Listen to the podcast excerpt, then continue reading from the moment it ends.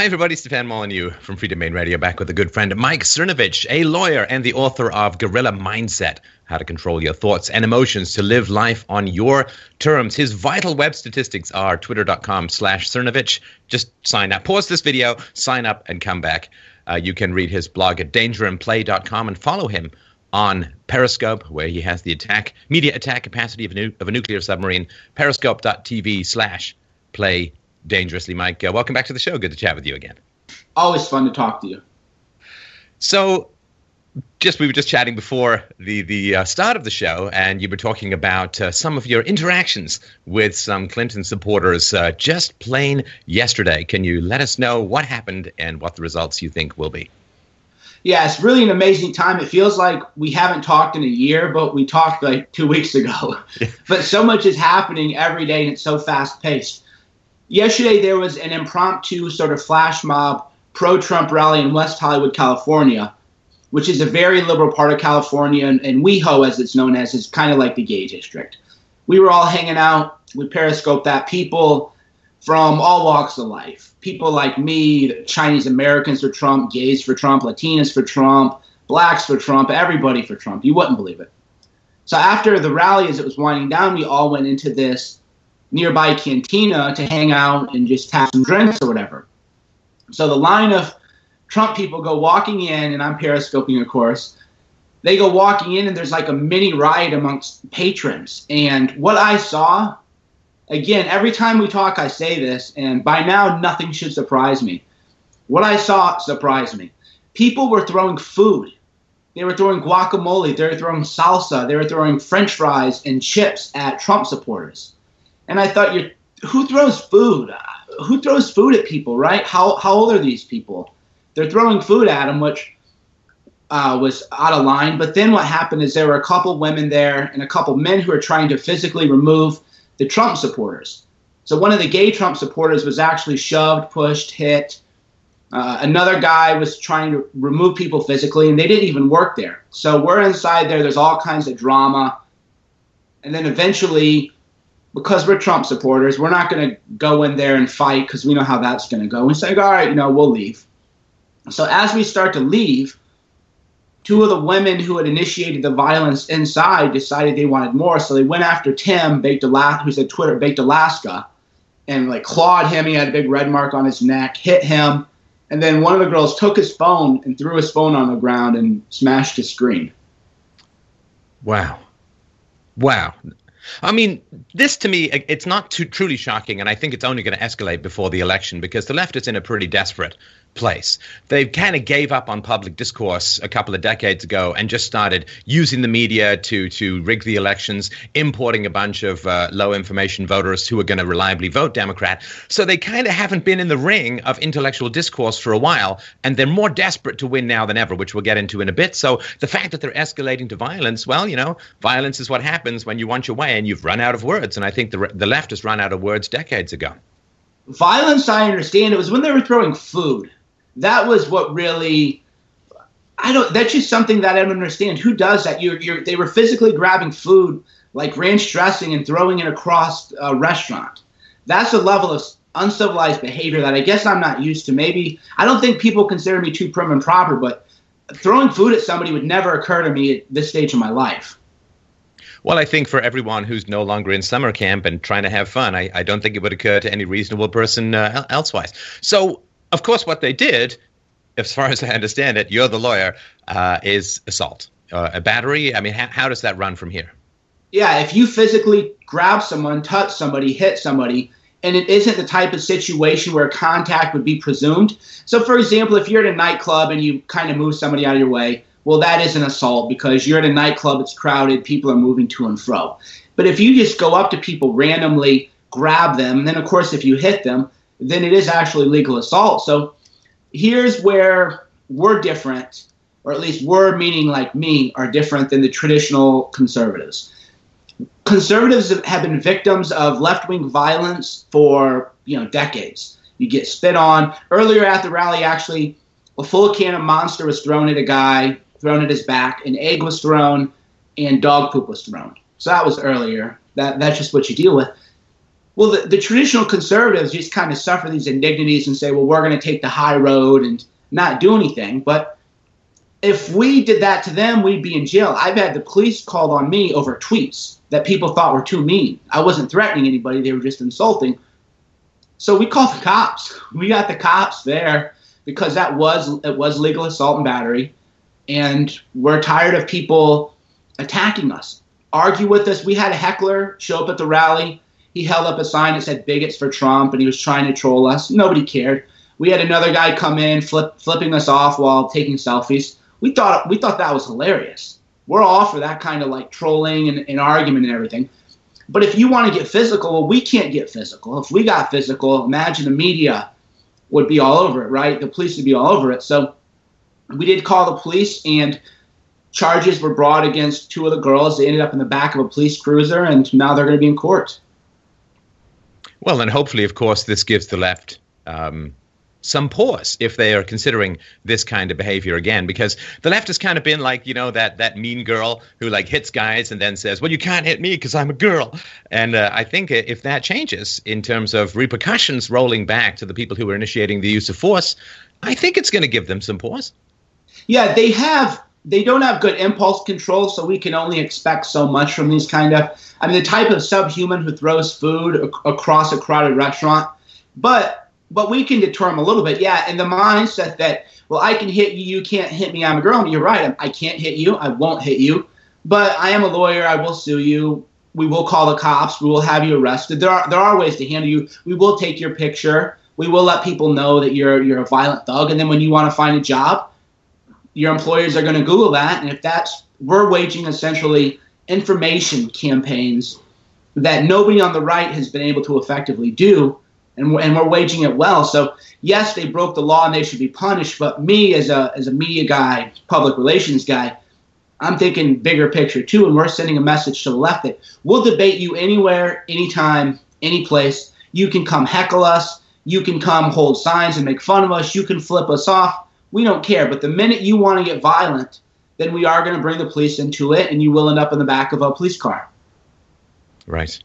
So let's turn to the, the hot topic that you and uh, our good friend also, Paul Joseph Watson, have been hammering pretty hard lately, and that's Hillary's health. Now, before I do an interview, Mike, I always try and make sure that I say to myself, please, Steph, don't do any rants. Rants are for solo shows. But I, I just, I have to do a tiny one here because this is driving me crazy. Because the amount of corruption that's swirling around Hillary, and it's not all that theoretical, and it's not all that abstract, and it's not all that unproven, you know, with, with Director Comey of the FBI saying that she was ridiculously careless with national security, and then everyone being worried about Donald Trump getting the nuclear codes. That's a whole other thing.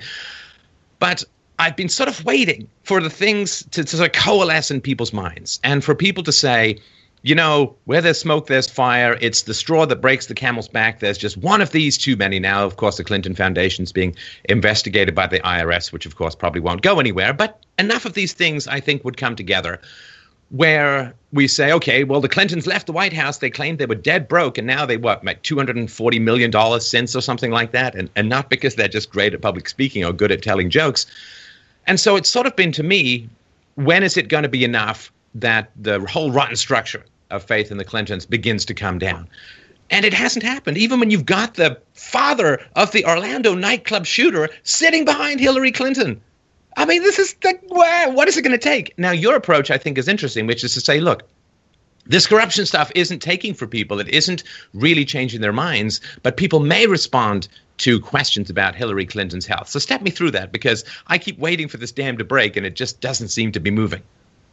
Yeah, if you're, and we've mentioned this as like earlier episodes, if you're a logical person today, the world is absolutely maddening because the list of they're rigging elections, they're Goldman Sachs. I don't think that Hillary even ever actually gave a speech to Wall Street. I think that that's why there's no transcripts is because they just actually paid her off.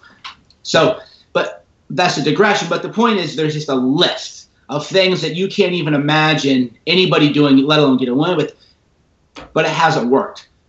But we all have had to take away the car keys from grandmother. We've all had to take away the car keys from mom. We all know what that's like. We all know what dementia is like. We know that human element and we know how sad that that is in our in our own lives. That's something that resonates with us.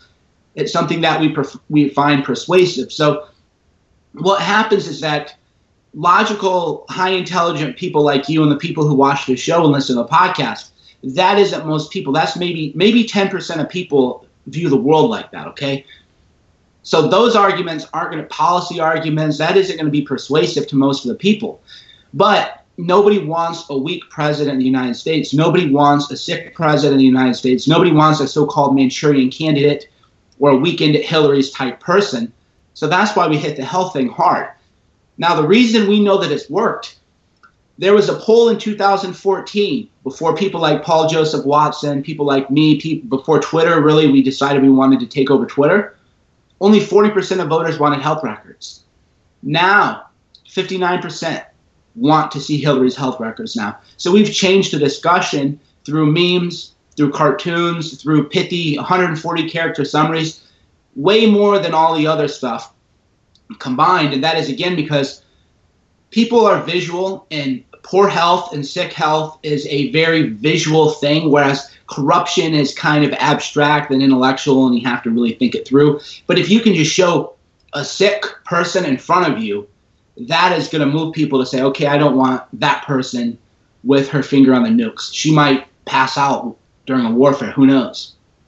Okay, so what you're saying, okay, I think I understand it now. So um, most people, of course, not involved in intergalactic potential corruption scandals, uh, as seems to be swirling around the Clinton Foundation. But we all have health issues. I've had mine. You've had yours with your skin and so on. We've all had to deal with people who. So it's more visceral. It's more empirical. It's more tangible, and people can connect with it in a way that trying to figure out what security systems were violated or or what possible pay for play schemes may have been occurring at the Clinton Foundation. That's much more abstract. But because most people live in this sort of empirical reality, uh, they can ex- express and experience health health issues much more um, viscerally than uh, abstract corruption issues. Is that what you mean?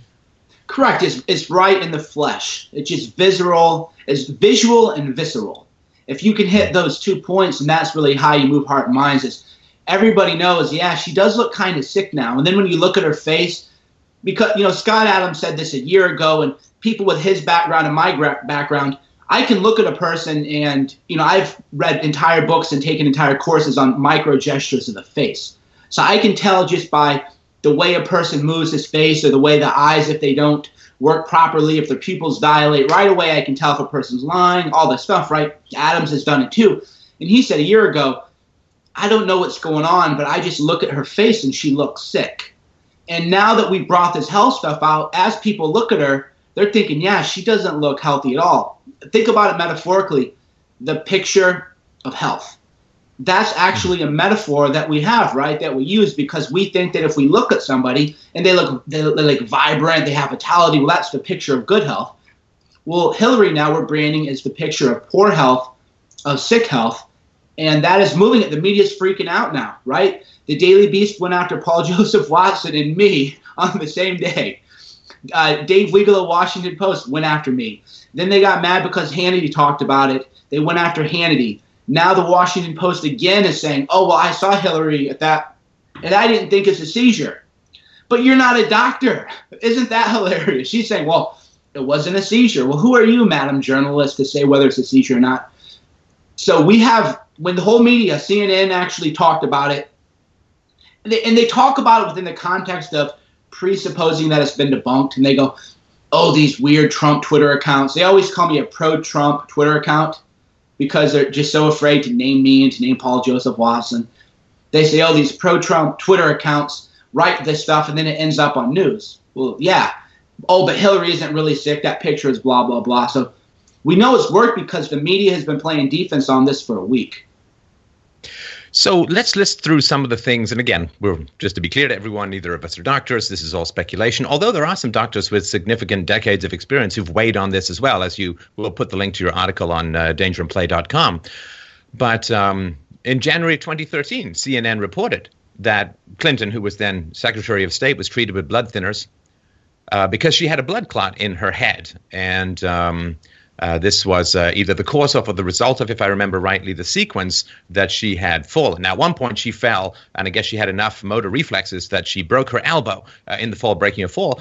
And I think then what happened was maybe she lost some reflex uh, activity and she falls, and it's more likely to uh, to give her a head injury. And these things can be very complex and long lasting neurological conditions.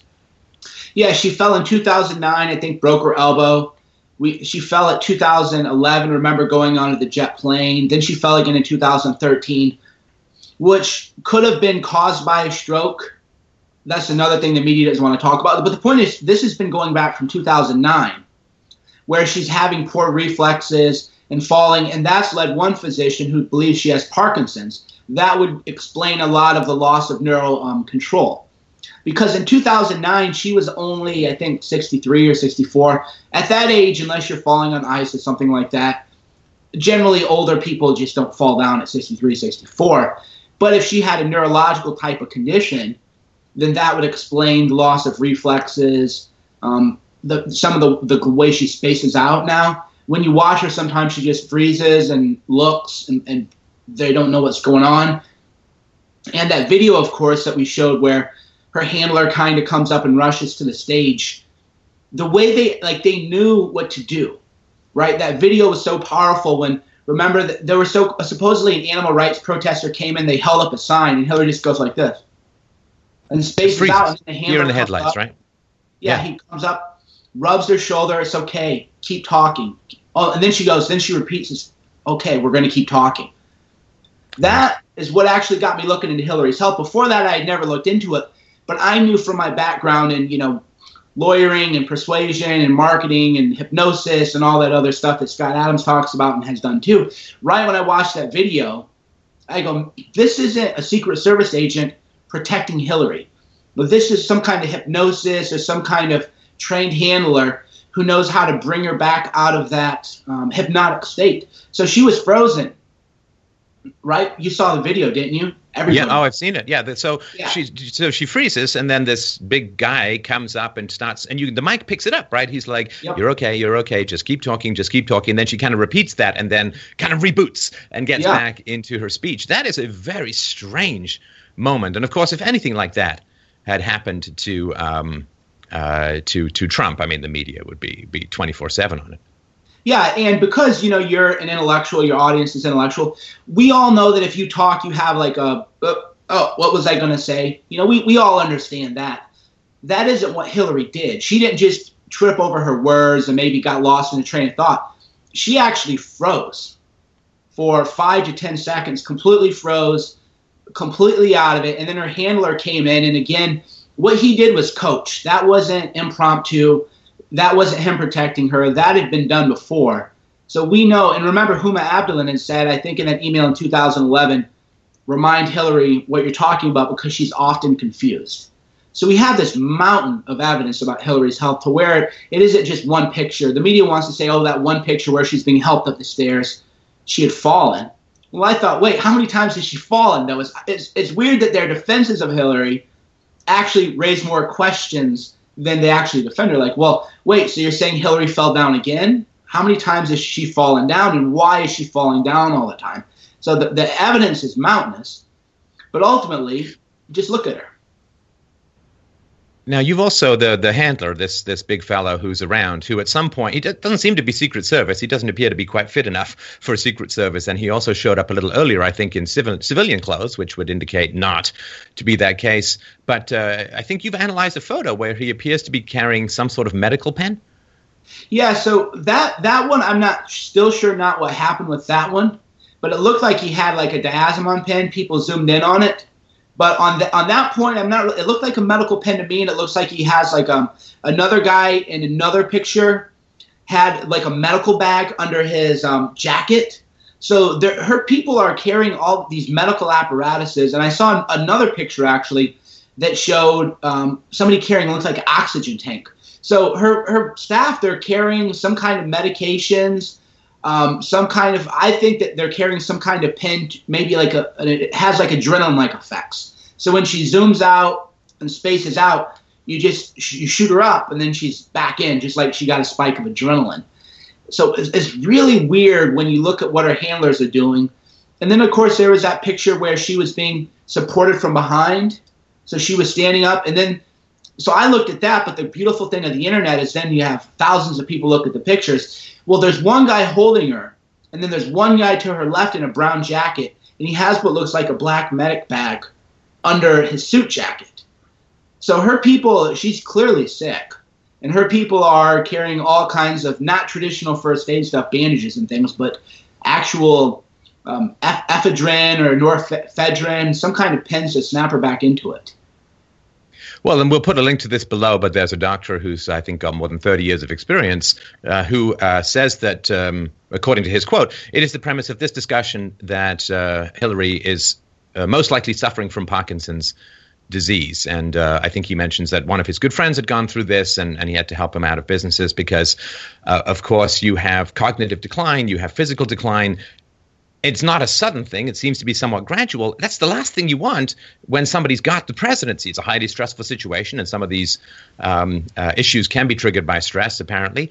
And for somebody to be in that kind of cognitive decline situation when they've got the most stressful job in the world, it just like it seems like a perfect recipe for uh, a, a ca- catastrophic set of disasters. Yeah, if, I, I, tell people if you're voting for Hillary, you're not voting for Hillary, you're voting for Huma Abedin and you're voting for a handlers because Hillary is in dementia and cognitive decline. That's why she doesn't hold press conferences. Her rallies, she doesn't really have very many rallies. There's there's a reason for that. Her people are trying to keep her out of the public spotlight. And if she's at a press conference and there's media just coming after her with questions, then they know that she'll freeze up. And that's why the media hasn't pushed the issue.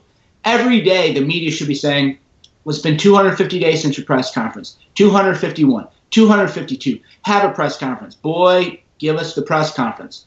They would do that to Trump. But with Hillary, they give her a pass, and that's because it's my belief, of course, I don't have any facts to believe it, but just based on what I know about the world, the journalists know that Hillary is sick. That's why they're giving her a pass on the press conference. And that is why the entire media now is freaking out to try to say, Hillary, oh yeah, debunked the picture's debunked. Well, remember the John McCain, John McCain. CNN, they all demanded to see his medical records. They all demanded it back in 2008, right? A long memory is essential for a philosopher and for a philosopher of truth. Because then you can analyze, but wait a minute, in 2008, you wanted McCain's medical records and you demanded it every day. But now with Hillary, you're saying, oh, yeah, this is nothing, this has been debunked. Well, that's a real contradiction there, isn't it? Yeah, no, I, I remember that very well uh, because apparently they were in search of some melanoma that he'd had uh, 10 years previously. If I remember it rightly, Mike, it was something like this that they got his medical records. The, you, you could go in as a reporter, you couldn't take any pictures, but you could read about them and report on them. And they, I think, pronounced him to be in fairly uh, good health. But that was, of course, a huge issue.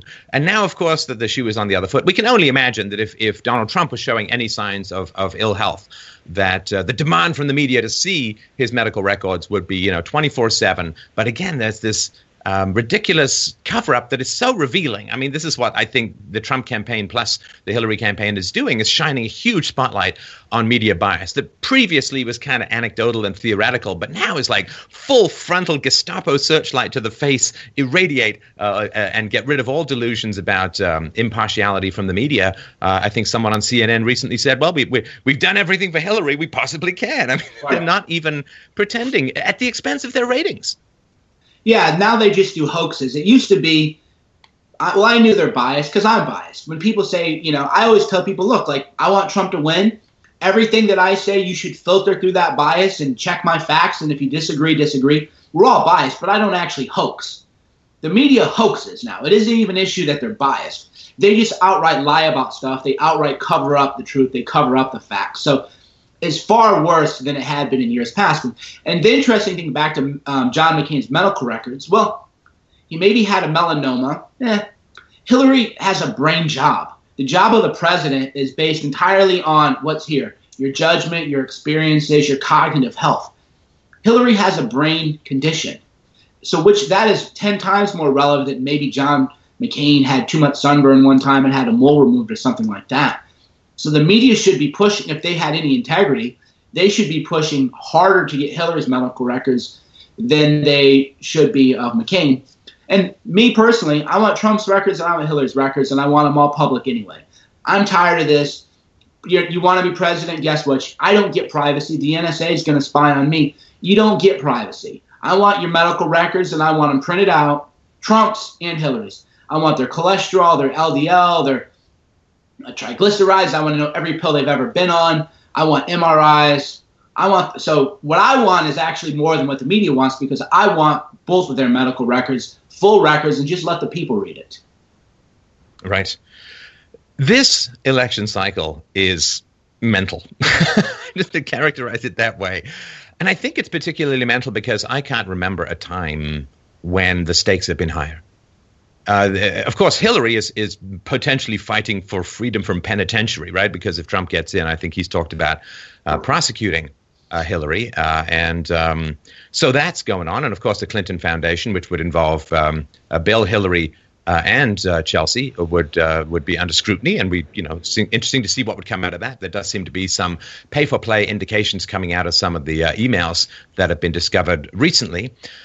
And so she's kind of fighting for the freedom of her family in, in many ways, should, should all of this stuff come to pass. And that's one aspect. But the second aspect, of course, is if, if Trump builds the wall and if uh, small deportations followed by a large exodus of self deportations uh, down, down, south of the border goes on, then the, um, the Democrats will have lost one of the key voting bases that have kept them in power for so long, or at least, and, and by kept them in power, I don't mean that they're always in control of the presidency and the uh, and the Congress and the Senate, but what I mean is that uh, the the media has cowed the Republicans into becoming pseudo Democrats in many ways because of this voting bloc and this voting base. So it is not just uh, you know, that she wants to become president. It's that she may face an alternative of jail should Trump come in and, and her family as well. And also, if Trump wins with the border and with the self deportations, one of the key voting blocks of the Democrat Party is going to drain away south. It is the survival of the entire left that's at stake here. And I think that's one of the reasons why this hysteria is becoming so intense. Yeah, the left is a caged animal now. They realize they're a cornered animal. Another reason that the left is freaking out is because I believe that this is a fight for my life. It's a life or death matter. It's a life or death matter for the West. I want a new car. You know why? Because I like cool cars. You know, I'm thinking, no, I got to keep that money aside for the media work, the media empire, hire people to do stuff. This this is a fight for Western civilization. Um, either with Trump's election or the, the next election after that, America is going to go the way of Europe. We're going to have t- a terrorist attack every month, like in Europe. We're going to have the roaming rape mobs like they have in Europe. So finally, enough people on the right, we've gotten rid of these weak people, the weak cops. We, th- those of us left, we realize like this is literally a fight for life or death. So people tell me, Mike, aren't you worried about going hard after the Clintons? A lot of people who do end up dead. And I said, well, I really think that this is war, and we are in a it's information war, and we are in a fight for life or death. The left gets that too we need more people on the right to realize like this is crucial. We have to win. We can't have globalism because we saw what happened in Europe, and we have to treat this more seriously and keep hitting them hard. And we're actually hitting them hard. I mean, think about it from a Twitter account, from a, your YouTube. You know, people like Paul Joseph Watson. You're never going to see him on CNN, right? The kind of impact that people like us are having the left has never had to deal with before because they used to deal with the very genteel, you know, well, I want, they want if you want to be on their little TV shows, you have to play nice, right? I was banned from TV now. Remember, I went on Fox Red Eye, and then the whole media pushed back, even the right wing media. So now I'm banned from television, which I think is cool. But if you're nice and you play into little points and you're controlled opposition, well, then you can be on TV, right? So that's what the left is used to. People who want to play nice to be on TV. But people like us, we have our own platforms anyway. We don't, whatever, you can't ban us. We'll have another platform somewhere else. And so we're having a real impact. And that's another reason the media has gone into full hoax mode because they're realizing that they actually have real fighters fighting back. Well, TV is um, is boring and inconsequential in this battle, in my opinion. I mean, I've been on TV a bunch of times, and if I do one great video, uh, it does 100 times more than any TV appearance I've ever done. So uh, it is it, it is an inconsequential distraction, and it comes, as you say, with so many limitations that you have to dilute yourself to the point of inconsequentiality if you want this relatively unimportant platform. So it really is not a very good bargain. Reaching the people directly uh, is is the way to go. And you're right. The, the, the left has not had to deal with that. I mean, they've owned uh, Hollywood, they've owned the academia, they've owned the media, they've owned political discourse for generations. So they're soft, you know, like the late late stage Romans, and we are the uh, virile barbarians. Why I'm growing this in, right? So, so I think that um, uh, without wanting to uh, say we shouldn't fight harder, uh, I think we have to recognize the strengths that we have relative to the weakness that we're facing, uh, and um, uh, recognize that we do have significant advantages, and all we have to do is keep pressing those advantages in in the pursuit of victory. Agreed. So, um, what about tax returns? This seems like an odd thing. I, I, get why the left wants tax returns to come out of Donald Trump because they want to trumpet and scream about his uh, low uh, low tax rate and you know stoke the class resentment of rich guys who don't pay any taxes and so on. Uh, do you think that's a big issue going forward? I know Trump has said that he doesn't want to release his tax returns because he's being audited for apparently the 19th or 15th or something more than a dozen times in a row. So he doesn't want to release uh, his uh, tax returns until the audit is completed. Uh, do you think that's going to be an issue? And what do you think might show up on the Clinton side? Well, speaking of tax returns, Hillary released hers. Uh, yesterday. And isn't it interesting that all of their charitable donations, something like 99%, went to the Clinton Foundation? So the Clintons took a. You laugh. It's true. You can you can confirm it. The Clintons I took a tax you. deduction by giving money to the Clinton Foundation. That's their charity. That should, of course, be a huge media scandal. You're just laundering money into your. But of course, the media is still obsessed with Trump's returns. So that was the Clintons are the Clintons. Anything they do, you know, there's going to be some kind of shadiness behind it. So the Clintons, all of their charitable tax write-offs went right back in their pocket. The Clinton Foundation. Trump's tax returns, I don't think he'll release them. It would be a mistake for him to release them because I can tell you, as a lawyer and entrepreneur, and you, you're an entrepreneur, his income's going to be like a dollar. You know, because when you're in real estate and you have all these investments, you're past, you don't take much income. You know, my tax returns are a joke. If anybody looked at my tax returns, they would think I was on food stamps. You know, because you have you have money in investments. You're not you don't want to take money as income.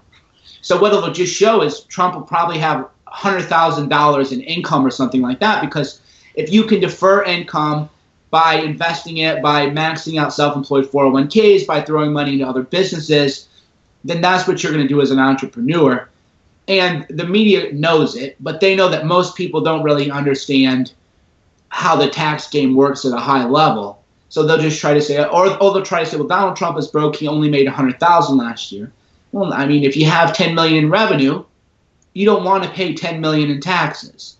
You want to pay almost no taxes. So if you can take that 10 million and buy equipment, buy cars, buy other investments, that's what you're going to do. So Trump shouldn't release his tax returns. Nobody who supports Trump is going to stop supporting him because he won't. And even if he released them, nobody who was on the fence about him is suddenly going to vote for him. So it's it's a lose lose. Well, and if the media keeps hitting this issue without talking about Hillary's health records, again, they're just painting themselves into a more and more ridiculous corner. I mean, if I was if I was down to six percent trust in the general marketplace, I'd be looking in the mirror pretty hard and saying, okay, what can I do to turn this around? What can I do to make this better? Because 6% trust would be the death of any business. I mean, imagine if there was uh, some, some company that produced pills and only 6% of people thought those pills were safe. I mean, the company would be out of business tomorrow. But the media, again, revealing that they are a political arm in many ways of the Democrat Party rather than a money making venture, and they're willing to burn cash to gain political capital for the Democrats, uh, they don't seem to care that the, the mainstream, uh, trust in mainstream media is down to 6% again, for any other business, that would be a, a, a revenue ending situation to be in. Well, you raise a good point. The difference between you and me is that if I insult my readers, they're not going to buy my books. I'm not going to make any money, right? I'm funded actually by hundreds of thousands of small contributions, right? Some people, you know, here's five bucks. A lot of people ask me to donate. So some people give me thousands, some people give me hundreds, some people give me five bucks, a dollar, right? With the media, they all have billionaire sugar daddies. So what we do now is a branding strategy. We call the Washington Post Jeff Bezos blog because Jeff mm-hmm. Bezos is what keeps right. the Washington Post funded. And then what I do is when David Weigel insults me, I call him Jeff Bezos' sugar baby. Or I'll say, oh, did your sugar daddy tell you to write an article about me as a branding thing to remind the, the same thing. The New York Times is Carlos Slim's blog. That these billionaires are keeping these businesses because they're not really businesses; they're propaganda arms. They're keeping them afloat. So we just need to remind people that no, no, no. These companies don't actually make any money by giving value to people who read this the content. They don't write for you to give you value. I always think before I write, before I talk, how can I bring value to? How can I bring it? Like before even coming on your show, like I get up early, you know, I do exercises for my brain. I'm like, I got to bring it to Stefan's audience. Like that's what I have to do. Okay. Well, but they don't do it for the readers. They do it for their billionaire sugar daddies, and that's another reason we have to call them out all the time and just ridicule them and mock them and call them little sugar babies and ask how sugar daddy Jeff Bezos is doing. Right, and uh, Ann Coulter writes about this. Um uh, in Adios America, the degree to which Carlos Slim, very rich guy in Mexico, um, bought out um, significant portions of the New York Times. He wants there to be immigration into the United States because uh, remittances back to Mexico fund a lot of the people who buy his uh, services. I think he's in uh, cell phone technology and other forms of digital communications. So yeah, that's his his deal. He wants to promote uh, immigration, and uh, that's part of his business plan. And he's got a, a, significant influence, to put it mildly, in the New York Times to help achieve that end. And, um, and he's a monopolist. Isn't it interesting yeah. That Carlos Slim is a monopolist in Mexico, which means he charges above market rates to poor Mexicans that we're supposed to care about, but the New York Times doesn't find that interesting enough to write about. Isn't that interesting? Now, Mike, one of the big things that you've got coming up this year, uh, back in the day, I think you raised about $80,000 for a movie about free speech. Uh, how's that going? When's it going to be released? How can people get a hold of it? And um, all that kind of good stuff to keep people informed of what's just around the bend for you. Speaking of that, value from readers, yeah, completely crowdfunded. We did raise 80000 via Kickstarter and money that came in afterwards for Silenced Our War on Free Speech. And the reason we call it Our War is the government really isn't going after people, at least in America, for speech. It's more the online hate mobs. It's the media censoring people. It's the media no platforming people because they don't like you or because they don't think that black women should be able to be pro Trump, so they won't invite you onto their shows. That is like a soft, pernicious form of censorship, and that's really what we're dealing with now. Is oh, if you're, you know, for example, AJ Delgado, Harvard law grad, beautiful woman, intelligent, articulate but because she's a Cuban Latina Trump supporter, you'll never see her on CNN. Well, the government isn't saying she can't talk, but the media is going to no platform her because that goes against the media narrative, which is that all Trump people are just these big monsters like me, you know. So that's the premise of the film: is that the censorship is far more pernicious and more invisible. We're going to be done with it in a few weeks, actually. We're looking to get it done into August, early September. Then we're going to enter it into film festivals, and if a festival picks it up, that'll there's an embargo period, and then we'll have to delay release. If it doesn't get picked up, which is win-win for me, if it gets picked up, woohoo, status points. If it doesn't get picked up, I'll just say that they're trying to silence us, and I'll create a whole you know marketing thing out of it. But we do want to get it out there before the election because it will have a cultural impact. And if we do have more free speech, Trump wins. So before the election is when we want it out, but if Sundance Film Festival says this is amazing, and we want to, you know, some guy wants to give it a, a, theatrical release across the country, well, then we'll think about that. What do you think is happening in terms of the old punishments not working? Because it seems, I don't know, like uh, watching the media sort of thrash around and try and control the narrative is sort of like watching some great grandfather uh, attempt to figure out an email in DOS. and so these old punishments, right? So you get attacked uh, and you get excluded and so on. And there is this belief, I think, in the media that these punishments are going to work, that are just going to keep you silent, they're going to drive you out of the discourse and so on. I don't think they realize the degree to which they're actually lighting, like strapping additional rockets uh, onto the alternative media, that these exclusions become badges of honor and ways of getting uh, the word out. I'm thinking, of course, of Milo's Twitter ban to some degree as well. Do you think they're going to figure this out in time, or you know that that uh, they shouldn't respond at all? But the fact when they go after people, it really tends to raise their profile. They haven't figured it out yet, and the reason is that think about. So you think about things like an entrepreneur. They're not entrepreneurs. They're um, they, they check boxes. Okay, you go to Princeton, and people pay for you. You know, your parents pay for you to go to Princeton. You get an English degree, you get an internship, you get a job, and you just work for the man. They're employees. That's media. You and I are entrepreneurs. So we think about things in terms of like branding. So I've been banned from TV. That's fucking awesome. You know, pardon pardon the French. I don't know if it's family. That's amazing. Fine, it's fine. Like talk about marketing hype. I can say now I'm such a threat to the established media that I've been banned from TV. And then if people people you can't argue like I've been banned from TV, tell me who else is banned from television, right? So the media people don't realize like, oh man, like it, we actually did him a favor by banning him from TV because as an entrepreneur, I look for branding opportunities. I look for public relations marketing opportunities. So that becomes the new social proof now is that you're not allowed to be on their dumb little shows, which don't move the needle, as you said, anyway. But we think of the world as an entrepreneur sees opportunity in a world of abundance. An employee or a media person, they have scarcity mindset where they just see um, problems everywhere. So they don't realize that they think, well, I'm giving that guy a problem. Well, that's scarcity.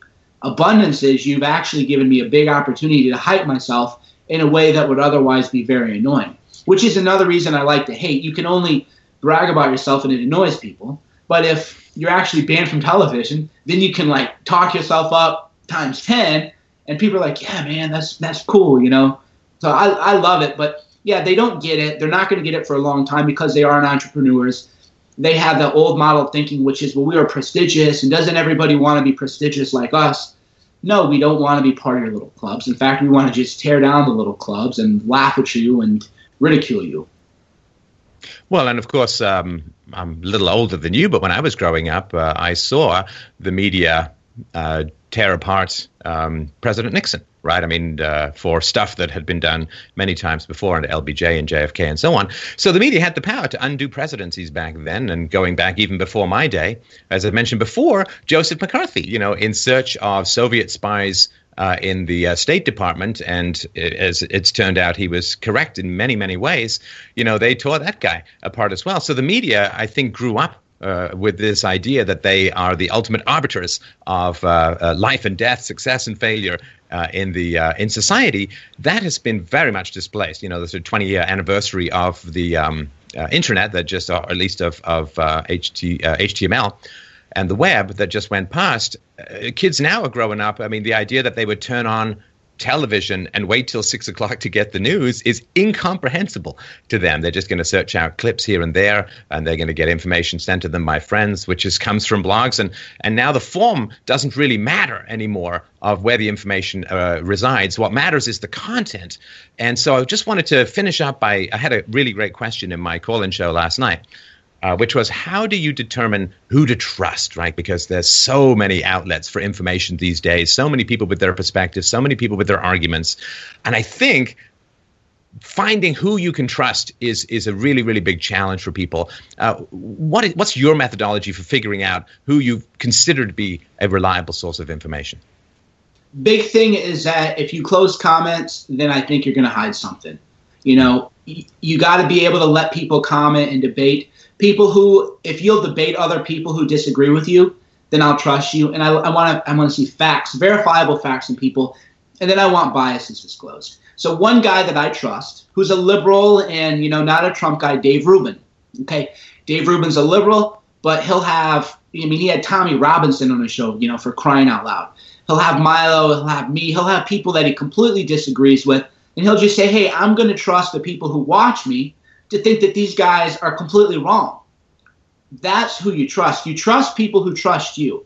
If if the um, if you as um you know famous YouTube guy, me as a writer, if we don't even trust our own readers, our readers shouldn't trust us because we're clearly hiding something. So yeah, I always I always say make sure that they're giving alternative voices a viewpoint. Let people who talk to people who they disagree with let the comments come in so then the people can correct you. And I have people all the time on my own comments they disagree with me, and I say that's great. Um, I have my biases. If you think my facts are wrong, and the other thing is um, live live unedited news is I think is the future. We talked about this earlier. I had 7,000 people, and then my phone crashed. 7,000 people live on Periscope, live stream. Okay, that's unedited. So then anybody can watch that and they can watch my periscopes. I'm not doing gotchas on people. I'm not asking you a question, then cutting out stuff and then adding in your answer. I've just talked to people live on camera. That's I think the future of news is people really want live unedited footage and then they're going to think for themselves. All right, fantastic, fantastic. All right. So just wanted to remind people, um, if you didn't listen to me earlier, please listen to me now. Go to twitter.com slash Cernovich and subscribe to Mike. Uh, the, the, the flow of information you're going to get out of this man's brain is sometimes like drinking from a high rational fire hose, but is well, well worth it. Uh, bookmark and, and subscribe at dangerandplay.com. And of course, you can follow him on periscope.tv slash play dangerously. Mike, thanks for the chat. Always a great pleasure. We'll talk again soon. And I hope you have a fantastic week. Thanks again. Talk to you guys.